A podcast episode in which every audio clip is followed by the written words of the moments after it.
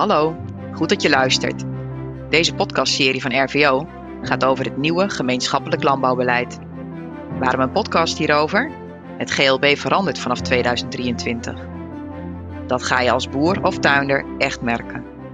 Want toekomstbestendig boeren wordt straks sterker beloond. Dat is het idee. Ik ben Christel van Rij, host van deze podcastserie. Om meer te leren over het nieuwe GLB praat ik met beleidsmakers en met agrariërs over hoe je dit beleid kan inpassen in je bedrijf. Dit is de eerste GLB-podcast. Vandaag praat ik met Atte Bak van LNV over hoe de inkomenssteun vanaf 2023 wordt ingevuld.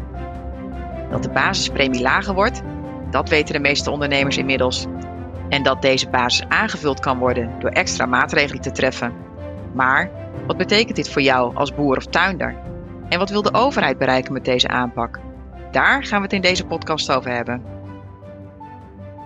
Ad, wil jij om te beginnen jezelf kort uh, introduceren? Ja, dankjewel uh, Christel. Ik ben uh, Ad de Bak. Ik ben werkzaam bij LNV als programmadirecteur voor het Nationaal Strategisch Plan voor het nieuwe gemeenschappelijke landbouwbeleid. Het is misschien nog aardig om te vertellen voor onze luisteraars dat ik een boerenzoon ben. En na mijn studie in Wageningen ben gaan werken bij het ministerie. En in de afgelopen 35 jaar eigenlijk heel veel dossiers op het gebied van landbouw uh, heb mogen werken.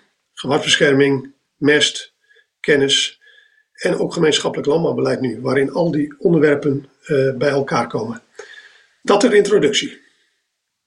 Dank je voor je introductie. Toen ik gevraagd werd om deze podcast te hosten, heb ik verschillende boeren gevraagd welke vragen zij hebben over het nieuwe GLB. En wat ik toen het meest hoorde in deze gesprekken is: wij moeten geld inleveren om vervolgens weer aan allerlei nieuwe eisen te voldoen en er weer een beetje bij te krijgen. Hoe kijkt u daarna naar zo'n opmerking? Ja, Christel, ik begrijp die vraag heel goed. En het is een beetje waar en het is een beetje niet waar. Als je vanuit de redenering uitgaat dat dat boeren geld is, wat boeren wordt afgenomen en dat ze heel veel extra's moeten doen om weer voor datzelfde geld in aanmerking te komen. Als je die redenering kiest, dan heb je gelijk. En voor, boeren, voor veel boeren zal dat misschien ook zo voelen. Aan de andere kant is het ook niet waar, omdat het gaat om Europese middelen die bijeengebracht zijn door belastingbetalers en die aan boeren ter beschikking wordt gesteld. En er is een nieuwe periode van het GLB, 2023-2027, en er worden nieuwe voorwaarden gekoppeld aan het ter beschikking stellen van dat geld. En die voorwaarden gaan meer en meer in de richting van verdere verduurzaming en vergroening. Meer aandacht voor maatschappelijke wensen voor de productie van, door boeren. Dus dat is twee kanten van dezelfde medaille. Het kan voelen als ik lever in, moet meer doen om het terug te krijgen. Dat is waar. Aan de andere kant, het is een maatschappelijke ontwikkeling waar boeren op moeten antwoorden. En het antwoord is verdere vergroening, verdere verduurzaming van bedrijfsvoering. En waar het dan eigenlijk over gaat, is dat je een bepaalde basis hebt die je kunt ontvangen en daarnaast aanvullende maatregelen moet doen. Dat is de grootste verandering voor de komende periode weer? Ja, de grootste verandering is eigenlijk dat de, eh, de inkomenssteun van vandaag dat die kleiner wordt. De inkomenssteun onder de voorwaarden van vandaag wordt kleiner. Zeg ongeveer 60 tot 70 procent van wat die vandaag is. En de rest zijn zogeheten eco-regelingen, waar aanvullende maatregelen voor boeren gevraagd worden om voor die subsidies in aanmerking te komen. Mm En dat aanvullende deel, dat is dan eigenlijk een soort stimulering weer om een bepaalde kant op te ontwikkelen? Ja, dat aanvullende deel, die eco-regeling, is gericht om prestaties te leveren op het gebied van milieu, bodem, water, lucht, klimaat en biodiversiteit, natuur. Je zou kunnen zeggen dat het beleid echt een andere kant op beweegt. Als ik even een heel klein stukje in de historie ga, dan zou je kunnen zeggen dat in de jaren 50, toen het Europees gemeenschappelijk landbouwbeleid is ontwikkeld, heel centraal stond voedselzekerheid voor de burgers van Europa. En dat, dan, daar was voor nodig een stabiel en gegarandeerd inkomen voor de boeren, die zorgen voor dat voedsel voor de Europese burgers. In de loop van de decennia is er stapsgewijs veranderingen gekomen. De eerste verandering die kwam dat er meer aandacht kwam voor milieubescherming. En later is ook breder plattelandsontwikkeling erbij gekomen. Dus in die stapjes, aanvankelijk in de eerste plaats gericht op voedselzekerheid en ondersteuning van boeren. en aan productie gekoppelde steun is een verandering gekomen naar meer aandacht voor milieubescherming en natuurbescherming en meer aandacht voor brede plattelandsontwikkeling en de rol van boeren in de plattelandseconomie. En je zou kunnen zeggen, de kentering die we nu maken, dat er weer één stapje meer wordt gezet, dat in deze verandering het nieuwe GLB eerst en vooral inzet op verdere verduurzaming, verdere vergroening van de premies die voor boeren ter beschikking staan. Nou, als je nu als eh, ondernemer voor kiest om geen aanvullende maatregelen te gaan doen, wat betekent dat dan financieel op bedrijfsniveau? De eco-regelingen zijn vrijwillige regelingen, dus je kunt ook kiezen om daar inderdaad niet aan mee te doen. En dat betekent dat je dan eh, ten opzichte van de subsidie die je vandaag krijgt, 30% inlevert. Dus als je vandaag ongeveer 300, 320 euro per hectare Europese subsidie ontvangt en je hebt 60 hectare, dan is dat ongeveer 20.000 euro. Een deel van die middelen wordt gereserveerd voor eco-regelingen. Dat is een Europese verplichting. Als dat 30% is, dan is dat ongeveer 6.000 euro. Dus als een boer ervoor kiest om niet meer te doen in zijn bedrijfsvoering dan aan de eisen te voldoen van vandaag, dan zakt zijn inkomensondersteuning van 20.000 euro naar 14.000 euro. En die andere 6.000 euro kan hij voor kiezen om daar aan mee te doen. Maar daar, tegenover staat dan een, een bepaalde prestatie. Dat wil zeggen, boeren nemen dan maatregelen. En daar is een keuzemenu, een stuk of twintig maatregelen, die afhankelijk van de bedrijfsvoering, de individuele voorkeuren van de ondernemer of van het gebied waarin je zit, kunt kiezen. Onderdeel van de gecombineerde opgave, eh, maatregelen die je kunt nemen, maar die een bepaalde inspanning kosten en die bijdragen aan, aan de doelen. De doelen van milieu, bodem, water, lucht, klimaat en biodiversiteit. Want schat jij in dat in principe de maatregelen allemaal van een niveau zijn dat iedereen die nu die subsidie krijgt, dat straks ook nog kan krijgen? Of zit er een soort verzwaring in? Wordt het toch wel een stukje moeilijker om het toe te passen op je bedrijf? Nou, er zal wat extra's voor moeten gebeuren, maar onze minister heeft gezegd: mijn uitgangspunt is dat alle boeren moeten mee kunnen doen aan eco-regelingen. En dat alle boeren, nagelang hun bedrijfsomstandigheden, nagelang hun ondernemersvoorkeuren en het gebied waar ze zitten, kunnen kiezen uit, een, uit een, een, een lijst van maatregelen, een stuk of twintig, waarbij je zegt: dit zijn de vijf, zes maatregelen die mij passen en die in mijn gebied, mijn bedrijf, een bijdrage leveren. Aan biodiversiteit, aan bodemgezondheid, aan reductie van emissie van gewasbeschermingsmiddelen, dat soort maatregelen. Je moet denken aan rustgewassen, aan uh, meer eiwitgewassen telen, aan langjarig grasland, aan kruidenrijk grasland, aan strokenteelten, aan bodembedekkers, aan minder diep ploegen. Dat, dat type maatregelen waarvan wij denken dat het doenbaar is voor boeren. Wel een stapje, een noodzakelijk stapje. En dat is niet omdat we het zo graag willen, maar omdat wij op basis van alle onderzoeken en ook op basis van opvattingen die bij de Europese Commissie leveren, een stap zullen moeten zetten naar verdere verduurzaming. Het is in de richting van, zoals onze minister de kringlooplandbouwvisie heeft uitgebracht, verdere verduurzaming van de landbouwsector. En in hoeverre sluiten deze maatregelen zoals ze nu uitgewerkt zijn, hè, wat nu ook in de pilot zeg maar uitgeprobeerd wordt, in hoeverre sluiten die aan bij uh, eisen die boeren en akkerbouwers sowieso al krijgen vanuit afnemers bijvoorbeeld? Nou, dat is wel onze inzet om te zorgen dat er, dat hier sprake kan zijn van stapeling van beloningen. Dus als er vanuit de zuivelcoöperatie een duurzaamheidslabel is, dan zitten daar een aantal maatregelen in waar wij ook naar kijken en waar wij proberen met deze eco-regeling maatregelen zodanig te formuleren dat die ook te gebruiken zijn voor die duurzaamheidslabels van de suikerindustrie of van de melkcoöperatie, zodat boeren daar in dezelfde richting en in dezelfde lijn kunnen investeren. Want het, te denken dat alleen dit GLB en deze middelen voldoende zijn om echt een omslag te bereiken in de landbouw, dat is absoluut een foute veronderstelling. Ik hoor dat wel eens. Er is ook veel ambitie van heel veel partijen om te zeggen dat gemeenschappelijk landbouwbeleid is een hele grote pot geld. Nationaal is dat 800 miljoen euro per jaar, zoals ik net al zei. Maar dat is volstrekt onvoldoende om de grote opgave waar landbouw voor staat, om die echt in de goede richting te krijgen. Dan zal de hele keten, de consumenten, uh, zullen mee moeten werken aan andere verdienmodellen. Zodat boeren in staat gesteld worden om maatschappelijke wensen die er zijn, legitieme maatschappelijke wensen, om daar ook echt aan te kunnen voldoen. Dat kunnen boeren niet alleen en dat mag niet alleen over de rug van de Europese landbouwsubsidies gaan. Maar het is wel een belangrijke bijdrage die we kunnen leveren. En die moet dus in de lijn gaan van dat wat er op andere plekken ook al gebeurt. Onder andere die ketensamenwerking. Gestapelde beloningen. Daar zijn we op uit. Dus dat is ook onderdeel van die uitwerking van het Nationaal Strategisch Plan. Klopt, dat is onderdeel van, van die uitwerking. En de maatregelen zelf, hè, want eh, je noemde net al uh, een paar keer als het gaat over dat mensen ook moeten investeren. Zijn er veel maatregelen waar mensen ook echt een investering voor moeten doen? Dus die kostenverhogend zijn ook nog in eerste instantie? Ja, nou, ik zei het woord investering. Ik bedoel niet letterlijk, dat kan ook. Hè. Er zijn ook subsidieregelingen voor investeringen, voor hardware. Maar ik bedoel dan moeite moeten doen, kosten moeten maken. Als je meer eiwithoudende gewassen teelt, dan moet je je bouwplan aanpassen. Dat moet wel passen. Eh, als dat alleen maar geld kost en je krijgt daar 100 euro per hectare voor en that's it, dan ga je dat niet doen. Dus dat moet passen in een breder patroon van verbetering van bodemgezondheid.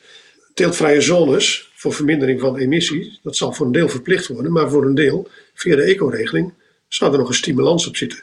Dus als ik het heb over investeren, bedoel ik eigenlijk investeren in het totale aanpak op het bedrijf. Dus niet alleen investeren in een machine of in een emissiearme stal, maar ook investeren, moeite doen, investeren in kennisontwikkeling, in verdere samenwerking om een aantal eh, maatregelen te kunnen nemen die leiden tot aanpassing van bouwplan of aanpassing van het teelt, minder die ploegen, ecologische slootkant schonen, dat soort maatregelen. Die in sommige gevallen hogere kosten met zich meebrengen. En net gaf je ook aan dat de opgave waar we voor staan, dat die wel dermate groot is dat het bedrag wat er aan Nederland toegekend is, daar eigenlijk ja, onvoldoende voor is om die, die grote opgave te realiseren. Wat verwacht je na deze nieuwe GLB-periode? Welke verandering zou je dan kunnen verwachten? Nou, dit is wat ik net zei, dat dit is een instrument wat bijdraagt aan, maar wat niet op eigen kracht die volledige omslag kan maken. Daar is veel meer voor nodig. Als je nou kijkt naar het hele stikstofdossier, is natuurlijk, zijn er grote plannen en ook veel nationale middelen beschikbaar voor verder natuurherstel, voor aanpassing van veehouderijen en veehouderijsystemen, om minder ammoniakuitstoot in natuurgebieden te krijgen. Dat, die, op dat spoor is een heel investeringsspoor, kan het GLB een bijdrage leveren. Dat geldt ook voor klimaatopgave die er is. Er is een klimaatakkoord gesloten, daar zit ook een paragraaf landbouw in. En er wordt heel erg ook naar landbouw gekeken om daar doelen te halen van CO2-vastlegging. Bijvoorbeeld in het veeweidegebied. Door pijlbesluiten, door andere manier van uh, veehouderij in die gebieden. Daar kan opnieuw het GLB een bijdrage aan leveren. Met een kleine subsidie. Maar de grote investeringen op, op gebiedsniveau in een polder of in, in, met een waterschap moeten gebeuren. Om uh, de klimaatopgave te bereiken. Die gebeuren ook op andere plekken. Dus het is voortdurend het zoeken naar het samengaan van die verschillende onderdelen en dit GLB-instrument, wat een subsidieinstrument is om boeren te verleiden een andere bedrijfsvoering te gaan houden. Uh, dit subsidieinstrument moet in dat spoor meekoppelen, meedoen. En kan het nooit op eigen kracht. En de suggestie dat dat zou kunnen en dat we eens even rigoureus uh, dit geld op een andere manier gaan inzetten. Uh, ik denk dat dat een overschatting is van wat we hiermee kunnen en waarvoor het bedoeld is.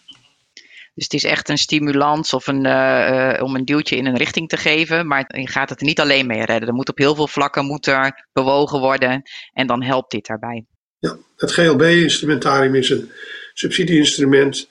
Wat ik een verleidingsinstrument zou willen noemen. Waar, waar boeren uitgenodigd moeten worden om hun bedrijf verder te verduurzamen, overeind te houden door de inzet van deze middelen. En dat moeten wij op een zodanige manier neerzetten dat boeren daar ook aan kunnen voldoen. Onze slogan is toekomstbestendig boeren sterker belonen.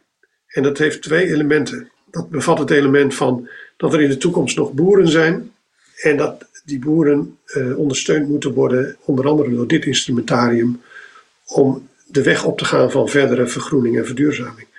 Maar dat er in de toekomst nog boeren zijn, betekent ook dat we investeren moeten in innovatiekracht van boeren, wendbaarheid, aanpassingsvermogen En ook daarvoor ziet dit GLB in een deel van de middelen zijn ook daarvoor bedoeld. Het huidige POP-instrument, plattelandsbeleid, daar zitten de niet grondgebonden middelen in, die straks ook in het NSP landen. Voor uh, samenwerkingsverbanden, voor innovatieprojecten, voor GLB-pilots, zoals je net al uh, even aanraakte. Dus die combinatie, boeren sterker maken, maar wel in een richting die ook maatschappelijk gewenst is en die een antwoord is op problemen die er onmiskenbaar gewoon zijn, veroorzaakt worden druk op de leefomgeving en het milieu, druk op natuur en biodiversiteit.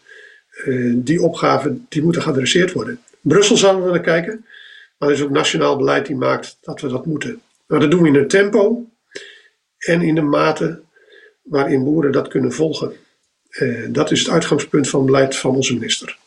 En als we nu kijken naar uh, de stap zeg maar, tussen nu en 2023, waarop dit nieuwe GLB in moet gaan, wat moet er dan eigenlijk allemaal nog gebeuren? Wat zijn in hoofdlijn de stappen die je dan uh, zet? Ja, we zijn, we zijn een plan aan het bouwen en eigenlijk moeten we dit jaar dat plan klaar hebben. Aan het eind van dit jaar moeten we het plan indienen in uh, Brussel. En dan zal er nog met de Europese Commissie een onderhandelingsperiode starten waarbij de Europese Commissie zal kijken voldoet dat plan van Nederland nou in voldoende mate aan de Green Deal doelen en de doelen van de Europese Farm-to-Fork strategie, van boer tot bord strategie. Uh, dus dat is 22. Het jaar 21 is het plan afmaken nationaal. Wat doen we daarvoor? We proberen uh, te voldoen aan de eisen van de Europese Commissie voor die invulling van het plan. Maar de keuzes die we daarin te maken hebben, hoeveel middelen gaan we aan eco-regelingen stoppen? Hoeveel geld gaan we aan ecoregelingen besteden? Welke eisen stellen we aan de basisinkomenssubsidie? Hoeveel gaan we doen aan het agrarisch natuur- en landschapsbeheer en aan de verbreding daarvan? Wat doen we aan samenwerkingsprojecten, innovatieprojecten, pilots? Daar zijn we nu mee aan het bouwen. En vooral die keuzes, die zijn voor een deel ook gewoon politiek. En dat zal de tweede helft van dit jaar gebeuren. En de eerste helft van dit jaar gaan wij samen met de partijen die dit plan maken, provincies, waterschappen en ministeries gaan we een plan maken en dat doen we samen met de omgeving. Dat wil zeggen boeren, boerenorganisaties en ook met individuele boeren via de pilots. Kijken, hè, in de praktijk oefenen en kijken wat er werkt en wat er niet werkt. Met hun vertegenwoordigende organisaties, maar ook met de natuur- en milieuorganisaties en de ketenorganisaties proberen wij samen een, wij noemen dat een 95% versie klaar te hebben deze zomer. Die bieden wij aan aan bestuurders. En dan is het de tweede helft van dit jaar politieke besluitvorming. Dan zit er ook inmiddels een, uh, een nieuw kabinet. In ieder geval een nieuwe Tweede Kamer. Dus het zal even kijken worden uh, hoe de politieke voorkeuren liggen. Want uiteindelijk is de keuze een klein beetje meer dit of een klein beetje meer dat, is gewoon een politieke keuze. Voorbereidingen doen we voor de zomer met de omgeving.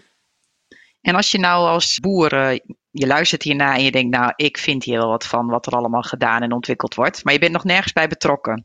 Heb je dan een plek waar je terecht kunt, waar je ook mee kunt denken of je opmerking kunt uh, geven? Of uh, wat, wat is je invloed eigenlijk als individuele boer nu nog? Nou ja, wat er natuurlijk ook, ook deze winter, wel op een andere manier dan we gedacht hadden, wel plaatsvindt, dat is op een grote schaal allerlei workshops en webinars plaatsvinden, ook vanuit de boerenorganisaties zelf, waarbij er ook ruimte is om dit onderwerp gemeenschappelijk landbouwbeleid vanaf 2023. Hoe gaat het eruit zien om dat te bespreken?